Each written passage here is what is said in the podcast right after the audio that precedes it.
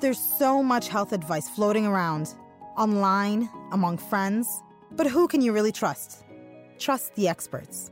Listen to the world's brightest medical minds, our very own Cleveland Clinic experts. We ask them real questions, tough and intimate health questions, and we get real answers, all originally recorded live. Hi, thanks for joining us. I'm your host, Nada Youssef, and we're listening to Health Essentials podcast brought to you by Cleveland Clinic. Stay at home orders have turned parents into teachers and homes into offices. Families are finding themselves apart during birthdays, births, holidays, and even deaths. Mentally, this is taking a toll on many of us, and to some, it's leading to depression. So today, we're joined virtually with Dr. Amy Sullivan to talk about dealing with depression during these difficult times. Thank you so much, Doctor, for being here today. Yeah, thanks for having me. Dr. Sullivan is the Director of Behavioral Medicine Research and Training at the Mellen Center for MS. She's also the chair of the Neurological Institute Physician and Caregiver Engagement Team. And she's here with us today to address depression. And please remember, this is for informational purposes only, and it's not intended to replace your own physician's advice. So, as weeks of distancing turn into months, many people are experiencing a greater sense of isolation and even depression living through this pandemic is taking a toll on many of our mental health. So, can you talk about the mental effects of these changes today? Yeah, yeah, I can. Um, so, I wanted to first talk about the fact that I think it's very normal for people to have a mixed array of emotions. So, what I'm seeing are that people are having waves of emotions. So, at some point, people can be, you know, very grateful that they're alive and well and having the ability to spend time with their family. And then, you know, an hour later, they're having a difficult time with the isolation or uh, the restrictions that have been put on them. And so, um, to me, it's just really important to normalize that those range of emotions is occurring. Um, and it's important for people too to be able to really talk about those and have a safe place to do that. So, with all the emotional changes that you've just mentioned, how do we know if someone is just feeling down from everything that's happening versus clinically depressed? Yeah. That's a great question. So down is again, it's a it's a normal part of this process. Um, feeling down is sometimes uh, described as just a blue feeling or feeling uh, unmotivated, um, just not not feeling great, um, which is very different from depression. Depression is more of a cluster of symptoms, um, and it's notably different. It's it's different. Uh, it's a different duration of symptoms. So it's feeling um, like somebody is down, depressed. Um, we hear a lot of irritability um, for long periods of time. Typically, this can last for up to two weeks at a time, or even longer. Um, as well as having little interest in pleasure in things that people once enjoyed. Um, so, those are two key essential symptoms of depression um, versus being just down. Can you? And I guess I would add one thing. That I'm sorry. Um, we know that depression starts to impact people's um, everyday function so activities of daily living or um, their their will to do things and when it really starts to impact things that are important to you um, that's that's a definite signification that it's uh, more of a depression versus just a down mood. Now, can we talk a little bit about what it looks like? Like, for example, eating. What does what does that look like when someone's on depression? Kind of kind of signs that we can tell if someone's depressed. Yeah, that's a great question. So, um, in our field, we use uh, an acronym called SIGI CAPS. And so, what that stands for is S is that there's a subjective uh, mood change. So, a change like uh, irritability, um, a mood, um, depression, sadness. Um, the I stands for interest. So things that people once enjoyed, they're now not doing. The G is for guilt. So we find that people feel um, guilty um, about having these symptoms or they feel kind of worthless. Um, the E is for energy. So changes in energy patterns. Typically, um, they feel uh, more fatigued or they're not moving as quickly. The C is for concentration or cognitive changes that we see. Um, and then A, getting to your point, is for appetite. So this can be changes in appetite either up or down. Um, And uh, the P is for psychomotor agitation, the S is for sleep, and then the S is for uh, suicidal ideation. Now, when it comes to sleep, is it is it uh, irritability where you cannot sleep, or are you sleeping more? Right? It could be both um, or either. And so sometimes people come in saying you know they're they're unable to fall asleep. Sometimes people are having difficulty staying asleep. Um, it really depends on the individual person and each person is likely going to have different symptoms. That's a good point. Now yeah. can prolonged loneliness contribute to depression? Yeah yeah. So we're seeing a lot of this right now. So loneliness is is a very interesting topic because i'm seeing people that are feeling lonely despite the fact that they're at home with people that they love. Um, so we have to remember that loneliness is subjective. So many times you have people that you know their their whole world is wrapped up in their homes and that's great. So they're probably doing very well um, with these stay-at-home orders um, but you also have people who, you know, their world is at home and with friends or family members that they're not with. And so there's a great sense of loneliness right now with individuals who want to be with extended family or family that's really important to them that doesn't live in their house. Um, and so I think we have to make sure that we're taking care of each other and checking in on each other, um, given that there's different situations for every person. So, yes, for sure, loneliness can be a contributing factor and how can we help others or loved ones that we be we may be living with that's going through depression at this time yeah so i think first and foremost we need to remember that each person is going to deal with this differently mm-hmm. um, so while this may be enjoyable for some um, like I have a daughter that I think this is going to be very.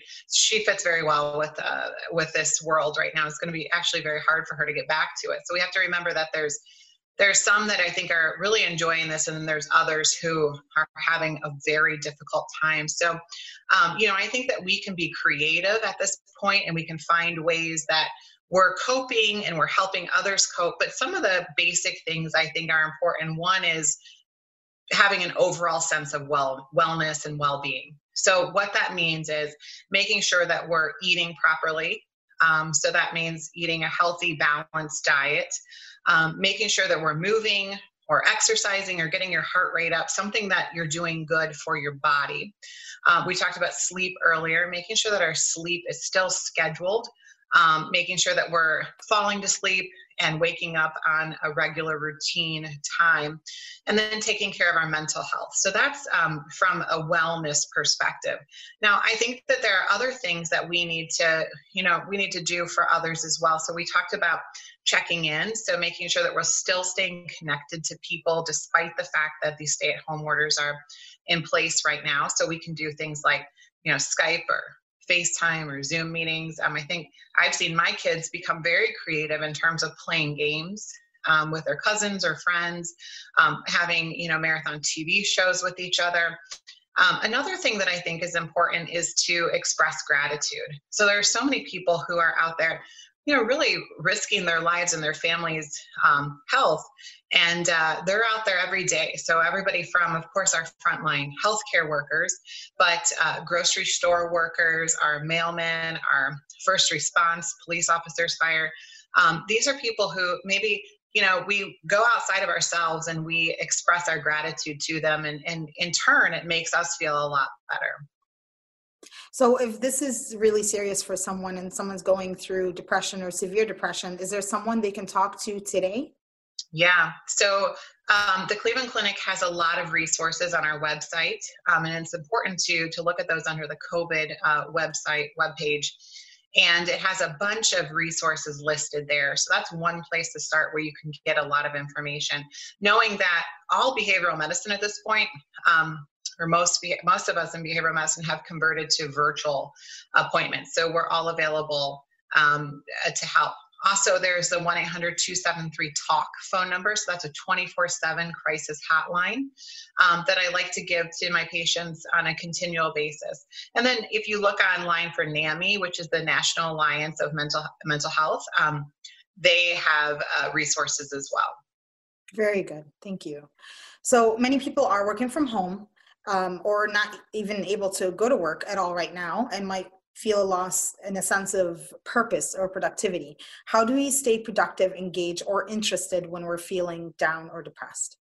Yeah, that's a great question too. Um, I think first we need to we need to look at how do we take care of ourselves on again a holistic basis. So making sure that we're um, taking care of ourselves from a well-being perspective. But next, make sure that you're doing something to better yourself on a on a daily basis. So um, what does that look like? So does that look like learning something new? Does that look like um, you know doing something physical, learning a new skill? Um, there are ways that we can still stay productive and still feel uh, worthwhile during this process. But I also think it's important to talk about this. So, as mental health practitioners, one of the things that we know that works the best is to have people to process your emotions with. And that can be somebody that you really trust. That can also be somebody um, that's, you know, in the mental health field that's there to help people. So, I think there are many ways for people to uh, still feel productive. And again, when you know, when a person is feeling rather depressed or feeling like um, they're just not themselves, you know that they need to seek help and um, seek the help of a mental health provider. So you've mentioned uh, reaching out to loved ones that may be suffering from depression right now or, or feeling down. Um, now, as a friend um, of a loved one, what can I do, or how can I be a better listener, or what should I say to someone um, that is feeling down? Yeah. So, one of the things I would suggest is to not try to fix your friend or your loved one. Instead, just be there to listen. Um, and so, I find that people sometimes just need the opportunity to process. So, you might ask them questions like, you know, how can I help you with this? Or can you tell me more about this?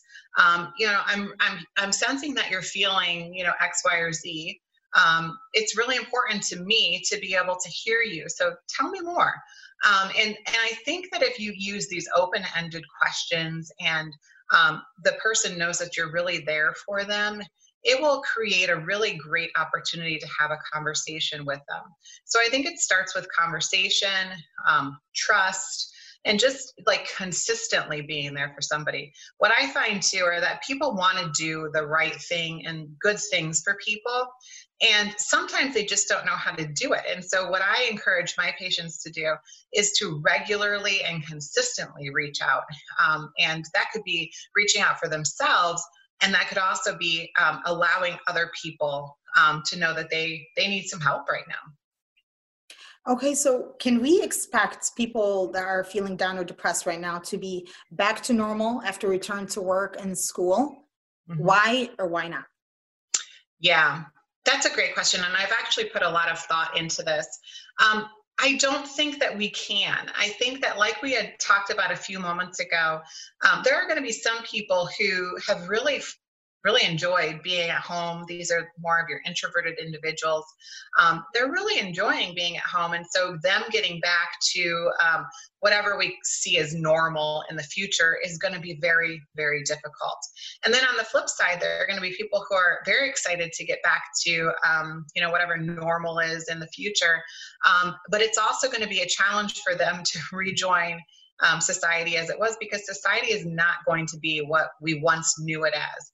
Um, and so I think that we just have to take it slowly. I think it's going to be a process. You know, as we've heard the governor say and Dr. Acton say, um, it's a step by step approach, and that's going to be no different from the way that we handle our own emotions and getting back into the regular, um, you know, whatever normal looks like. So should I not, like myself personally, should I not expect my mental health to be exactly as where it was at before the quarantine and to gradually that it will get better? Is that what you mean? That's what I mean. Yeah. So I think we we need to give ourselves grace. And what that means is we don't know what normal is going to look like. We don't know how we're going to respond to normal. And I think we need to be okay with not necessarily knowing knowing what normal looks like and how we jump back into society. I think you know a lot of people are finding the gifts in the moment right now. So the gifts being that life is not as busy right now. And that is quite a gift to many of us um, to be able to say, you know, we're going to have dinner with our families on a nightly basis and just kind of go back to the basics. Um, and and that may change, and that's going to be hard for people too to get back into, you know, the the everyday swing of things and and kind of the chaos that we all knew uh, prior to this. So um, I think you know, learning how to take with us some of these wonderful I know lessons I would call them that we've all learned in this moment is going to be important and applying those as we go through, you know, whatever our new normal is. Great. That's very useful information. Thank you. Okay, one more question for you. Sure, sure. So, if someone who has depression is listening or watching this right now, are there any encouraging words to help them through this that you would like to tell them? Oh yeah, I would just like to to let them know that you know we look at depression much differently than we did I don't know even 20 years ago. So now we're really on a, a kick of normalizing and not stigmatizing depression. And um, one of our you know greatest Cleveland people that we have is Kevin Love, and uh, look what he did for the stigmatization of, of mental health. He's really come out and talked about the fact that people have experiences and emotions that need to be discussed and to him, I am so grateful because he's opened up a huge opportunity for specifically our men to be able to talk about their emotions and to feel like it's okay to talk about our emotions. He has really normalized it. And so, for anyone who's experiencing depression, I would just say, it's rather normal to have these feelings, these ebbs and these flows and emotions. And when you know it does impact your daily functioning or activities of daily living, or you just don't feel like yourself, you know seek help. There's people there are people out there who are trained in this and, and and who can help you through this. And so i would just really encourage people to not look at it as a stigma anymore. Look at it more as this is just part of our overall well-being. And one other thing i would say to that is that we look at depression or anxiety as a chronic disease. And just like we would look at blood pressure or we would look at um, uh, sugar diabetes. Um, we look at all of these as chronic diseases. So, in an instance uh, of somebody who has high blood pressure or who has diabetes, and they eat too much sugar or they have too much you know, fat or something, they're going to really set off their numbers. And it's no different from what our individuals are, that are faced with depression are doing. So this is really going to set some people off. And so um, by that, I mean, it's really important for them to understand that this is a chronic disease and that right now we're in a very difficult situation. And so this may trigger um, depression for somebody who was rather managed in the past. And so just like diabetes or blood pressure, we just have to get it under, under control again. And we do that by way of therapy and or medication. And so again, making sure you're, you're taking care of yourself just like you would any other physical condition. I love that. That's that's vital information because you do see a lot of uh, information on the news, a lot of physical changes happening to us, but understanding the mental changes that are happening is just as important as our physical changes. Thank you so much, Dr. Sullivan, for being here today. You're welcome. Thanks so much for having me. Sure thing. And for more resources on mental health or to make an appointment with a behavioral health specialist, please visit clevelandclinic.org slash behavioral health. And for the latest coronavirus news and updates from Cleveland Clinic, please visit clevelandclinic.org slash coronavirus. And thanks to our listeners and viewers for tuning in. If you found this information helpful and would like to listen to more of our Cleveland Clinic health experts, please go to clevelandclinic.org slash HE podcast. Thank you again for tuning in. This concludes this Cleveland Clinic Health Essentials podcast. Thank you for listening. Join us again soon.